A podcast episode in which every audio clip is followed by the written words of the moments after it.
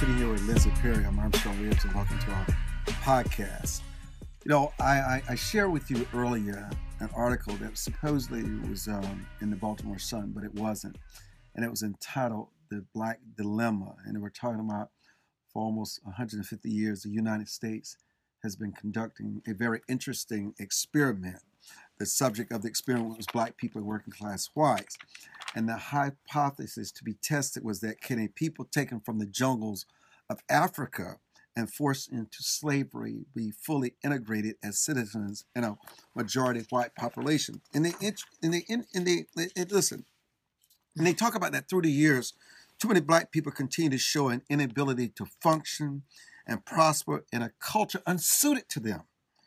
That they should have never been brought here. Didn't work. Detroit is bankrupt. The south side of Chicago is a war zone, and the vast majority of black cities all across America are beset by degeneracy and violence. Uh, and, and, and, and they say maybe they don't try harder. And then they talk about all the other people that have come here, of immigrants that have done well and have prospered, except for black people overall. I mean, when I read the article, I was just so shocked, shocked shocked and stunned that I want to have a discussion about it. I just want to get your thoughts, Lindsay. Well, first of all, I had to read the article probably four or five times to make sure that someone actually wrote it because I thought that I somebody wrote it. We don't know who wrote it. Yeah, I wanted to know who wrote it, but I couldn't find the source. Um, the idea that there is this narrative that blacks are dysfunctional, that we are a primitive people, when you date back to at least 200,000 years of just rich history in Africa and we are the creators of civilization. We can't they took us here about what 12.5 million Africans across the Atlantic Ocean and decided in 1884 during the Berlin Conference how they wanted to divide this rich land and these rich people. We come to America, we build this country for free, right? And then they tell us that we're dysfunctional, that we don't know how to um, uh, uh, function in a society that's unsuited for him for us. How are we unsuited in a well, place let me, that let we me, build? Let me, ask you, let me ask you real quick because listen, what I found the article to be offensive. The the point of the article is that whatever ails blacks in America has nothing to do with race. It's nothing to do with class. It really doesn't have to do with culture. Mm-hmm. Their bottom line is that they have they have put blacks into these great society programs, mm-hmm. reduce them to the status of dependency, mm-hmm. Not force the best education, mm-hmm. have made excuses for work ethic, have Mhm. made excuses for fatherhood Mhm. and babies out of wedlock, Mhm. and that largely, if when you think about W.B. Du Bois, the Talented Tenth, that that is example to show that if you want if you want to make it anywhere, Mhm. you could make it if you can work hard, study hard, Mhm. sacrifice, Mhm. invest in your family. Mhm. But if the government decides to become a nanny state and become all things to you.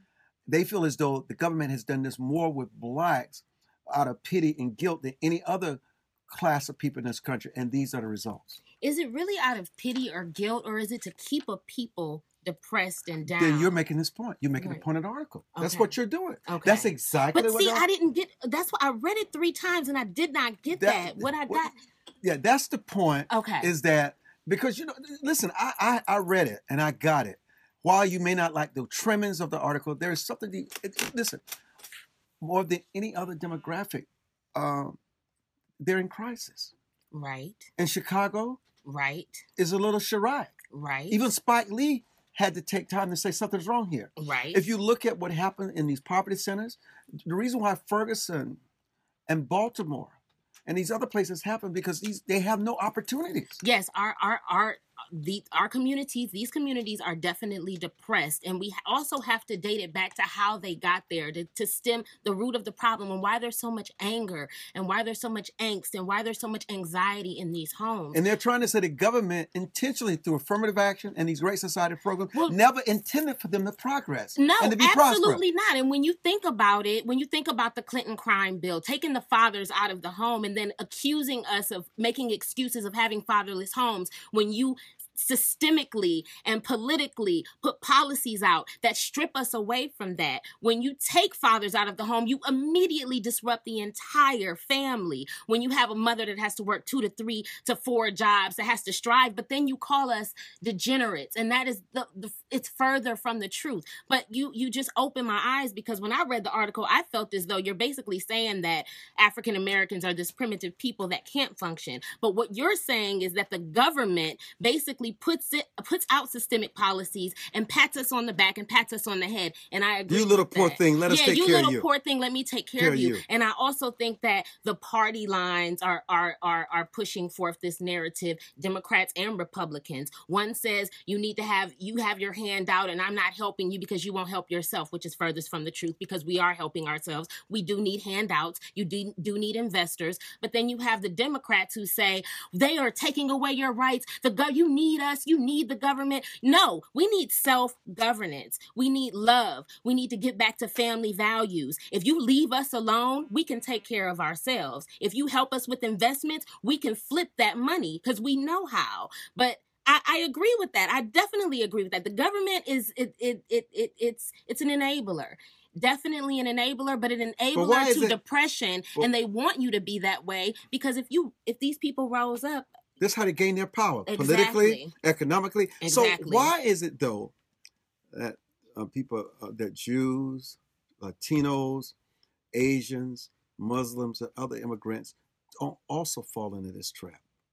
they don't fall into this trap. Yeah, why is it that they don't? it's so funny because um, to speak just in terms of the Asian community, the miseducation of a Negro, um, he basically says, Carter G. Woodson basically says that we go to school, African Americans and other um, Americans go to school to study business, economics, but the Asians come to America to study the Black people because we drive that culture. We are culture. We are the market. We have purchasing power of what the 13th richest nation in the entire world. So the idea that they don't fall into the trap is because they study us. But now it's time That's for us to study ourselves. Mhm. And what they study, they find out what they want to embrace and what they what they find to be unacceptable in terms of a path course that they refuse to follow because they know it's detrimental and they sticking see what family, result. sticking to yeah. family values, making sure that they turn their dollar over in their community before they decide to spend it outside somewhere else. It at least what their dollar lasts in their community, what at least 14 days before they decide to to send it out. We immediately get paid, and and, and I'm not blaming us for sitting there and oh, as soon as we get paid, we spend it. You can't. You have to set up programs and initiatives to teach people financial literacy because of people that never we we don't know.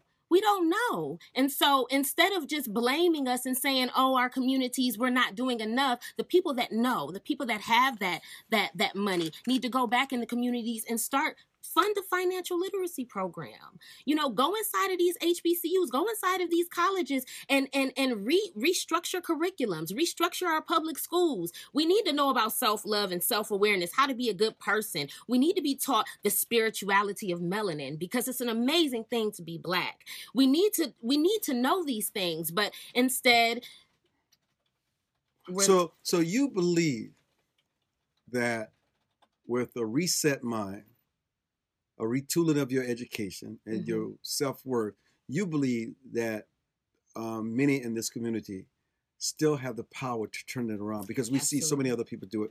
off. absolutely i believe that i don't just believe it i know it Yes. I don't just believe it, I know it because I grew up in these communities. So I understand it. I grew up in these communities. My mom, she had to accept welfare for a little bit of time just so that we can get on our feet. My mother was a single mother. She worked two to three jobs. My mom worked as a cook, a bus driver. She sold clothes. She was a hustler, you know, to make sure that we had what we needed. And no, my father wasn't in the home, but I learned a significant uh, amount of things from him as well. I know that when you get back to self, when you tune out the world and you really understand who you are, and I'm not talking about the color of your skin, I'm talking about really what made you, the dust. The color of your values and Yeah. your character. Not just your values, your spirit, your who you really are. Yeah.